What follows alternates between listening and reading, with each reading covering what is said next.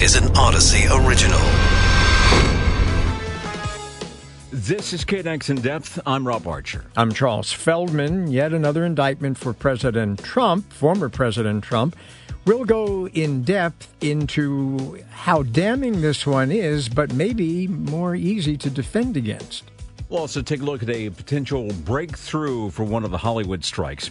And if you're sick, it might be something other than a cold or COVID. Well, that's piqued my interest right there. Uh, we'll explain.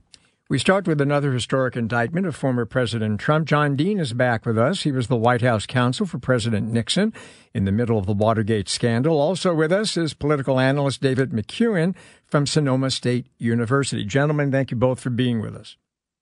Pleasure. That's pleasure. Pleasure. Uh, John Dean, let me start uh, with you. I, I, as I'm sure you did, I read all the indictments, the one from New York uh, uh State, the uh, the last federal indictment in uh, Florida, which was the the classified documents one, and this most recent one. And while there's no question that the charges in this particular indictment are by far the most damning, might they also be, ironically, easier to defend than the other two? I don't think so. I think what the special counsel has done very wisely is first, he's avoided First Amendment legal issues, uh, the way he's framed the uh, the indictment. He has apparently Trump is going to try to rely on uh, advice of counsel, a very difficult defense to employ but yet the principal witnesses against him in here are lawyers. So uh, I, I don't think this is easy to, to, defend against, and I think it's its simplicity, its elegance, it's uh, very smart in the way it was developed and, and presented. It makes a tough case for Trump to defend. Uh, David, John uh, uh, just touched on that briefly, but the uh, defense uh, that's kind of being offered uh, now by the Trump campaign seems to be resorting to this. they're going after our candidate's free speech rights. He had the free speech right to say that he didn't believe that he lost the election, that that there was vote rigging going on, that there was cheating, and that he's the real winner. it also they hinted at that you know Donald Trump was was relying on the advice of some of his counsel. But don't we see some inruns against that very those very things in the indictment itself? Because right early on, one of the early paragraphs acknowledges that the defendant has a free speech right to say that the uh, even lie about the election, to say that it was uh, stolen from him. But also, it lists uh, quite voluminously some of the advisors, legal advisors, and lawyers who informed Donald Trump that he had indeed lost the election. Yeah, I, I, think there's some validity to that. If you, if you think about John's comments here just uh, just a moment ago, uh, Jeffrey Clark on January 3rd, according to the uh, indictment, talks about the Insurrection Act uh, and using that. Uh, there is uh, Donald Trump himself putting his own language, his per- personally inserting language into his one six speech. There, there's the former vice president's extemporaneous notes, Mike Pence's notes. And then uh, on January 6th at 7 p.m. in the indictment, it lists that uh, White House counsel Pat Cipollone actually uh, urges the president uh, to withdraw his objections. That's before we get to any of the other ideas related to what's going on with the six co-conspirators who aren't mentioned uh, and, and what happens there. Uh, th- this is going to be a, a very difficult case for the president to defend that he didn't knowingly sell this lie to what was going on relative to the election. In addition to that, you have all these trials that are coming up. We're up to now 78 felony counts, three criminal indictments. We're going to have seven trials that the president, the former president, faces by the time of the traditional Labor Day kickoff here uh, in just about a month. And yet, and yet, uh, at least as of the last indictment in Florida, Mr. Trump's poll ratings among Republicans are, are not only good, they're getting better. So that leads me to this question for both of you. And John, if you take it first, and then David, you second. Uh, what's more important in this particular case, the legal trial or the political trial? Because it is a political one, too. Well, it, it is a political uh, event, but once you get in the courtroom, those politics fall away uh, when you start presenting evidence and making your legal arguments. Yes, that but not out. Not, but my point, John, is is not outside the courtroom, and and that's important too, isn't it? Well, it won't. What's happening outside the courtroom uh, should not influence the jury, who may well be sequestered in this case. Uh, would not be surprised if that's the case at all. So they may not know even what's happening outside the courtroom. But trying this case uh, in the public uh, has been the strategy from the beginning. It's the reason he's running. I think that uh, no one doubts that.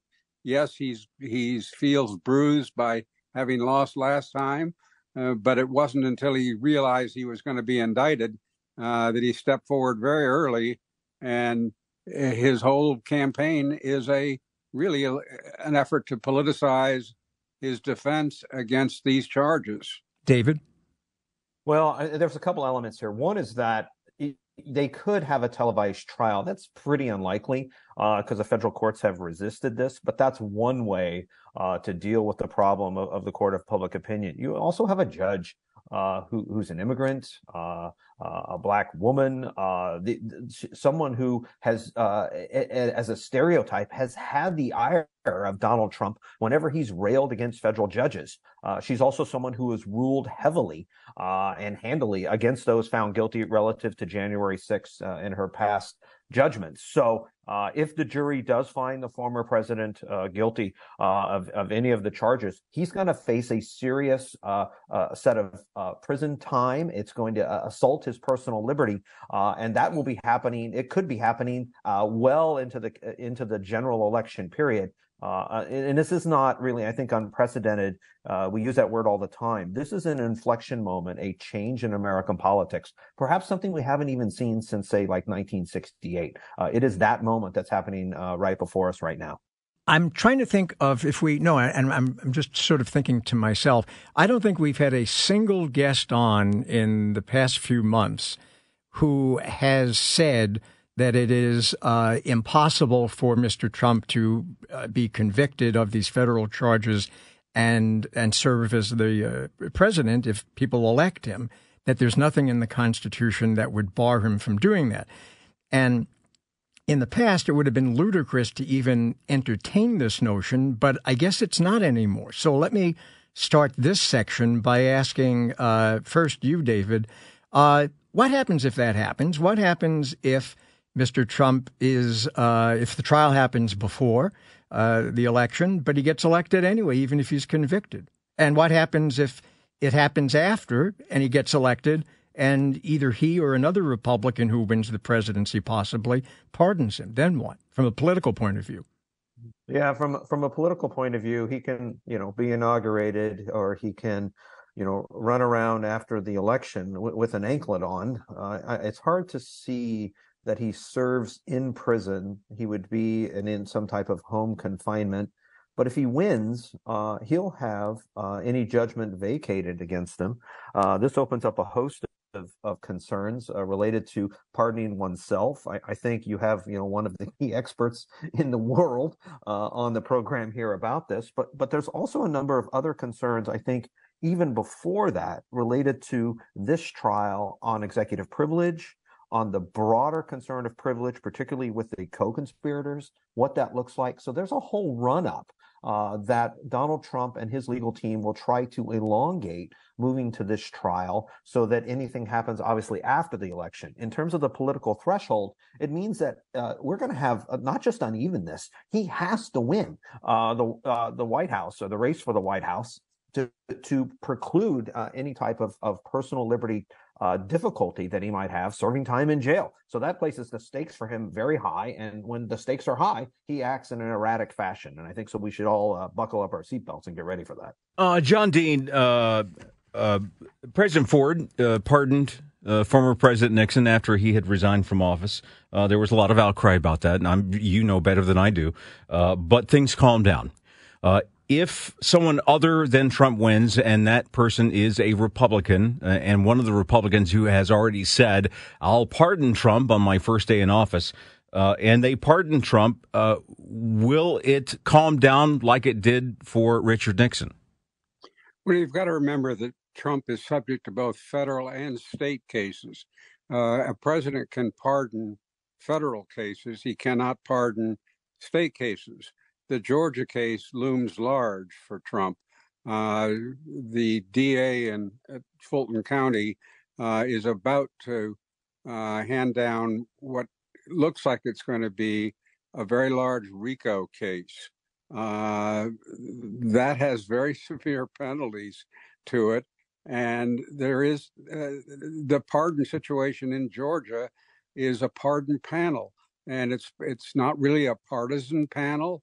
So he's not likely to get a Georgia pardon if he's convicted in Georgia. Uh, so running running the government from a Georgia prison uh, doesn't sound terribly realistic to me. John, we should uh, point out when you say RICO, we're talking about a racketeering uh, case, right? Uh, yes. Um, so, in, in, that sense, though, do you think that if he were to be convicted, if he's indicted even, but presuming, uh, as all the cards seem to indicate he will be in uh, the state of Georgia, if he's indicted and he's convicted there, might that be the more dangerous of all the cases because he can't be pardoned? That's what a lot of people are speculating that Georgia is really the greatest threat to him. Uh, Fani Willis, the DA from Fulton County, is a very seasoned RICO prosecutor. She's got a case going right now, the RICO case. She success- successfully uh, prosecuted teachers who were fixing uh, testing scores under RICO very unique use of the Georgia statute, which has very broad language. Uh, it, it's now a fairly old statute. I actually know the guy who wrote the original one, a fellow by the name of Robert Blakey. Uh, it was a federal law, and states adopted them to deal with mobs. But they have expanded the language that if you engage in a series of predicate criminal activities, uh, it will reach those activities as well and ups the stakes uh, considerably in the charges. So I think yes, that is uh, to cut to the chase uh, the, the, greatest threat he has in uh, a lasting case that he can't do anything about. By the way, just a sort of historical note, uh, and I'm sure you're aware of this, uh, John, you too, David. I mean, in terms of a racketeering trial, if that's what happens in Georgia, uh, the guy who, as a U.S. Attorney for the Southern District, virtually pioneered the successful use of RICO against the mob was Rudy Giuliani. That's right. Irony abounds. Our guest, uh, John Dean, former uh, White House counsel for President Nixon in the middle of Watergate, Sonoma State University political analyst David McCuan. And still to come, another illness is spreading throughout California. We'll tell you what it is. And right now, though, back to the third indictment of former President Trump. We're going to go to Iowa, where the Republican presidential race starts with a caucus in January. That's really close. Friend of the show, Pat Powers, is news director of KQWC Radio in Webster City. Thanks for joining us. Well, thank you very much there, Rob and Charles. Great to talk with you this afternoon on kind of a cloudy day in, in north central Iowa. And we got sunshine here, but uh, hot temperatures. Uh, you know, you. I we we've all been discussing that yes, Donald Trump can continue to run even if he's convicted. And uh, we're discussing the ramifications of him uh, serving if he's uh, convicted. And, you know, this hinges on the Constitution, which uh, I think Charles pointed out yesterday that, you know, there's there's no nothing in the Constitution that would block a felon, a convicted felon, from serving as president. Do you think if we all get beyond this, and uh, if, let's say, hypothetically, uh, Donald Trump is convicted, uh, Donald Trump does not win the nomination, does not become president, uh, things continue on after that, the Republican doesn't get into office and pardons him, do we see a push down the road to plug that hole? In the Constitution and added amendment that a convicted felon cannot serve as president of the United States? That is a good question. Now, last Friday we had 13 Republican candidates appearing in Des Moines on kind of a hot evening at the uh, at one of the hotels in Des Moines campaigning. Donald Trump was there, and already we have all these candidates going around. I think there's a lot of uh, question here in Iowa about uh, what came out of uh, the decision yesterday with uh, with Donald Trump about can he hold on? Good question on there. That's on the minds of many of the uh, Republican faithful here in the state of Iowa, and it's really surprising that there was not one single word from Iowa's GOP officials like uh, Senator uh, Chuck Grassley, long-term Senator uh, Joni Ernst, another Republican, and from from Governor Kim Reynolds, who recently uh, got kind of booted away from uh, Donald Trump. I'm curious, Pat, because you have your uh, your sort of finger on the pulse, I think, of people in uh, uh, your state. Uh, you've been there for a long time. Um, mm-hmm. how is this all going down with them? Do you think? How is this playing out? All these uh, the legal woes of, of Donald Trump. Do they, for the most part, uh, think that this is a, a serious legal issue, or do they think, as Donald Trump says, that this is part of a kind of Democratic uh, uh, conspiracy to make sure he doesn't reclaim the White House? I think that's your last point right there because uh, there's a lot of Trump supporters here in the state. They want him to to run again, but he's being challenged by 12 other people. Of course, the answer will be forthcoming in a good 166 days. So I have a sneaky feeling that uh, there's a lot of uh, support for Donald Trump, but time will tell. Time will tell what's going to happen next in this uh, race. And Donald Trump's former running mate, Mike Pence, who was vice president, uh, came right out and took the position uh, very solidly that uh, someone who has uh, put himself above the Constitution, and I think he's referencing Donald Trump without coming right out and saying it, should never be president. Um, if Mike Pence doesn't burst into flames and continues on, will you see more Republicans doing that? And how will that play with the Republican base? I have a feeling that uh, it may be a three way race come next year by this time. We may have uh, Mike Pence, uh, Ron DeSantis, and he's challenging Donald Trump, but they're they're not the best of friends right now uh, in this race for the White House here from from what I've been following in, in recent days. Could a and we're taking a leap here, uh, and and again, I, I, underline obviously that, that Mr. Trump is is uh, innocent unless uh, proven guilty in a court of law. Right. But for the for the purposes of our hypothetical discussion, uh, do you think that a convicted Donald Trump could win in Idaho? In, in Idaho? You mean Iowa? Iowa, sorry. Well, per- or Idaho, Idaho too, or so. Idaho too. Yeah, the my Iowa, states, yeah, in Iowa. But who knows? Who yeah. knows? It, time will tell on this. Time will tell uh, what's what's going to happen next. But we have no idea on when the, the hearing is going to be uh, for that. It all depends on, on what happens. But but for right now, from what I'm judging, uh, a lot of support for Trump in Iowa at this point especially with all the with uh, some, a rally that was held about a month ago, with all these rallies uh, coming up between now and then, not only for Trump but for all these uh, GOP hopefuls that traveling the state. We had the governor from North Dakota here in Webster City last week during our Hamilton County Fair. Now we have Mr. Binkley coming to Webster City this week, uh, drumming up support. So again, time will tell for all these candidates uh, coming into the state in all right. the days to come. Our guest, Pat Powers, news director of KQWC Radio in uh, Webster City, Iowa. And as always, uh, when talking about the indictment, I want to point out some facts to keep in mind about uh, when when we speak of the indictment. An indictment is not a conviction. Uh, uh, uh, Donald Trump is assumed innocent until proven guilty on these charges in a court. The indictment was not handed up by President Biden or the Department of Justice. It was handed up by a grand jury made of American citizens. And Iowa is not Idaho. That's right. Yeah. so there you go. You're listening to KNX In Depth with Rob Archer. I'm Charles Feldman. We could be close to a breakthrough with the Hollywood Writers' Strike. The Writers Guild set to talk more in negotiations on Friday with a group representing Hollywood studios. The studios actually reached out to the writers. With us now is Brent Lang, executive editor of Variety. Brent, thanks for being with us. Thanks for having me.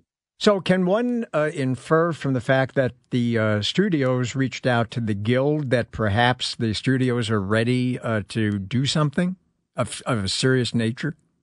Well, it's the first positive sign that that may be the case. I mean, I don't think it's um, accurate to say it's the beginning of the end, but maybe it's the end of the middle. And I do think at least at least this shows a willingness to discuss uh, the differences with the writers because it's uh, it's been they've been on strike since May, um, and it didn't really look like there had been any kind of engagement. Um, so I think people are feeling, you know, cautiously optimistic about this development. You know, what's interesting is the uh, directors came to a quick uh, agreement there, although a little bit apples and oranges with uh, directors. But but uh, there was talk that uh, the SAG-AFTRA negotiations for the actors were, were going well, and uh, we were expecting there to be an agreement before a strike. And some of the writers were, had kind of told us that they they were going to feel kind of left you know, hanging in the wind if, if, if the actors and the directors came to a deal, but not the writers who were still out on strike. But that as it turned out, we know the actors did go on strike and now it looks like, uh, there might be a, a, something in the water, uh, for writers. If writers do manage to get a deal, uh, get a deal that they want, uh, will the actors then be the ones who feel left hanging in the wind, or or is that good news for the actors union and that maybe there's a there's a deal to be had? Well, I suppose it, it depends on what the deal is uh, and how much the studios, how much ground those studios are willing to cede in their negotiations with the writers. Um, you know, I would think kind of conventional wisdom would would stand that if the studios are able to reach a deal with one of the unions, it puts more pressure on the other union. Um, and it is interesting that they have uh, resumed talks with the writers because conventional wisdom was kind of that um, that they would actually resume talks with the actors before they'd go back to the writers. That that though there were differences and the two sides' proposals, uh, the studios were closer uh, uh, aligned with the actors than they were with the writers. So not quite sure why there was this shift in strategy, but um, you know, it, it, again, people at least seem relieved that that there's a possibility that talks could resume. Well, I mean, do you think that the uh, the studios are thinking that since the writers have been out longer, uh, many months now, that they are likely to be more uh, apt to to settle?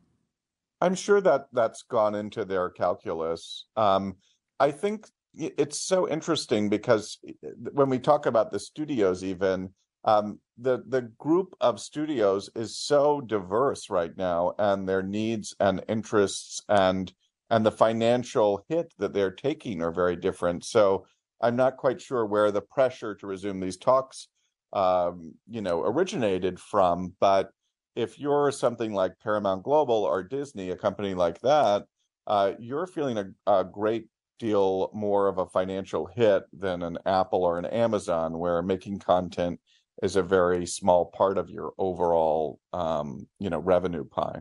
You know, you touched on something that's interesting uh, there because with uh, in the world of the actors and the writers and the directors, one of the big concerns, other than uh, AI, uh, artificial intelligence, was streaming because the world changed uh, changed for actors and writers and creators because of streaming. But I think uh, it also kind of got lost that it also changed definitely for the studios and that their model is different now and they're trying to figure out how to deal uh, with streaming and what that means to their bottom line. Do you think that could be part of uh, part of a willingness maybe to sit down and and kind of take another look at a possible deal? Uh, absolutely, and when you're talking about this this new model, it's absolutely true that um, just as streaming has uh, proven to be less uh, financially successful for actors and writers, it also appears so far to be less financially successful for studios. Um, it's required them to amass a ton of debt while they launch these streaming services and uh, to rack up, you know, hundreds of millions, billions of dollars in losses uh, as they try to build a subscriber base. So I think on all sides, the uh, the financial reality of this new economic model um, has proven to be um, pretty tough to to deal with. All right, Brent Lang, executive editor of Variety, our guest on this segment. Thank you. If you've been sick recently, but it wasn't COVID, and you uh, think it was a cold, then it might have been, and it, you, you think it was a cold, but it wasn't a cold. Right. Uh, or maybe an allergy, but it wasn't an allergy. You're kind of running out of options but maybe it was or is valley fever. The state health officials say valley fever cases are increasing in California. Here to explain what it is exactly is Dr. Dean Blumberg, pediatrician and infectious disease specialist at UC Davis Health. Thanks for joining us. Yeah, good afternoon. So, in the roll up to your introduction, uh, introduction, I said you were going to explain exactly what is valley fever. So, exactly what is valley fever? You know, valley fever is a fungal infection and it only occurs in a few parts of the world. But one of the places where it's really most common is Southern California, especially in, in the valley, in the Central Valley. And what does it actually do? And is it easy or difficult to treat? You know, it, it usually starts with pneumonia. And so people breathe in the spores, the fungal spores. And for most patients, they're asymptomatic. So they just clear it all by themselves. But for a little less than half the patients, they often get pneumonia. It can cause other manifestations too, including swollen glands. And sometimes it can cause infection of the bones or joints or even meningitis, which can be quite severe.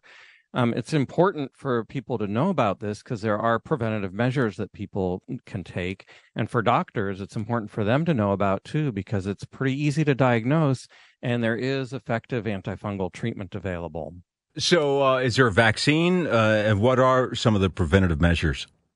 You know, there's no vaccine yet. There's been a lot of work related to vaccination, but nothing has come along. Um, we're not very close to getting anything approved for that but we know how it's transmitted. Um, these spores grow in the soil. And when the soil gets disturbed, if there's wind, if there's dust or dirt in the air, people can breathe it in. And so if you're in an area where valley fever is transmitted, it's important to try to avoid that, to stay indoors. If there's dust or dirt um, in the air, if it is windy, um, or um, there's other measures people can take, such as um, wetting down soil if you're outside working um, in the ground, or um, even wearing a mask. The N95 masks that people are familiar with um, work work very well. Also, you were saying that it, it is typically found in places like the Central Valley, and yet it does seem to now be spreading outside that general area. Why? Yeah. So, um, what we see with valley fever is the most common areas that it's reported in is the Central Valley, including Kern and Kings County, but it's throughout Southern California. And with climate change, the fungus is really um, being reported from other areas um, because some of these areas will support the growth in the soil. How much of a factor is person to person spread? You know, it's not spread person to person. So that's good news. So if you know somebody who has valley fever, you don't need to be afraid of them. They don't need to be isolated. Um, it's really only spread from the soil to people and not from person to person. Most people, if they, you know, get up and they have a cough or some sniffles, they're not going to go running to their physician. So how does somebody know short of running to their physician, that their cough and or whatever other symptoms uh, are manifested uh, is not valley fever? How can you rule it out, or can you? Yeah, so for most pe- people who have a community-associated viral infection, I mean that's that's going to last a few days, maybe up to ten days. Um, but for um, valley fever, that lasts longer. That can last weeks, sometimes even months or years. So if somebody has a cough that's just not going away after a couple of weeks, if you have systemic symptoms such as tiredness, fever, um, even weight loss, those are the kind of things that a deeper dive should be taken to look for things like valley fever. And it is relatively easy to diagnose. There's a simple blood test that can be done. Chest x rays can be performed to look for signs of pneumonia. And then, if there is um, a concern for bone and joint infection, then imaging of these areas can be done as well. So, in addition to the antifungals, uh, what the treatments can someone do if they've got it? They've gone to the doctor. They've got the uh, other medication. Does like uh, cough syrup, things like that, uh, help taking Tylenol for any of the fever? Yeah, certainly supportive care is useful. People should maintain their hydration, have good nutrition, um, and and then uh, of course take anything for comfort. So fever is bothersome, taking antipyretics such as Tylenol, aspirin, or Motrin, um, that might make people more comfortable. So those are all options. Can valley fever be fatal? Oh yeah, it can be fatal. I mean, I've I've seen patients who have died from it, and certainly patients can get meningitis, which may require um, neurosurgery sometimes. Um, and patients who have meningitis can can suffer brain damage and have long term effects. So it can be quite serious. So, a good idea to stay away from dirt on the ground. Well, you know, it, it, it's hard, right? We we all we're all exposed to that, even our in our own backyards. But I think what's important to know, especially this year, is we do expect an increase in cases because we've had several years of drought and then heavy rains this last winter, and that's going to result in um, the spores really um, proliferating. And so we've seen this before in California um, with the end of a drought, where we have a spike in the number of cases.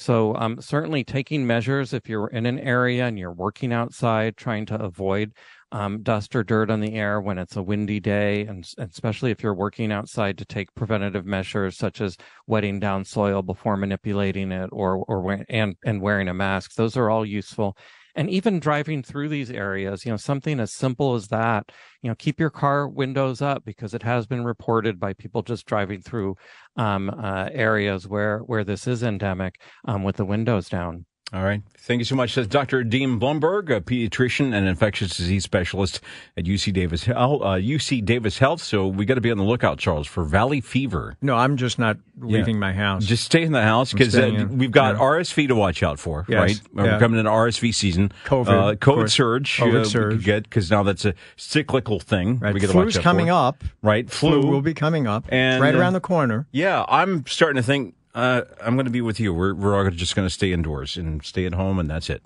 That's it for KNX in depth. Uh, we'll be back tomorrow at 1 p.m.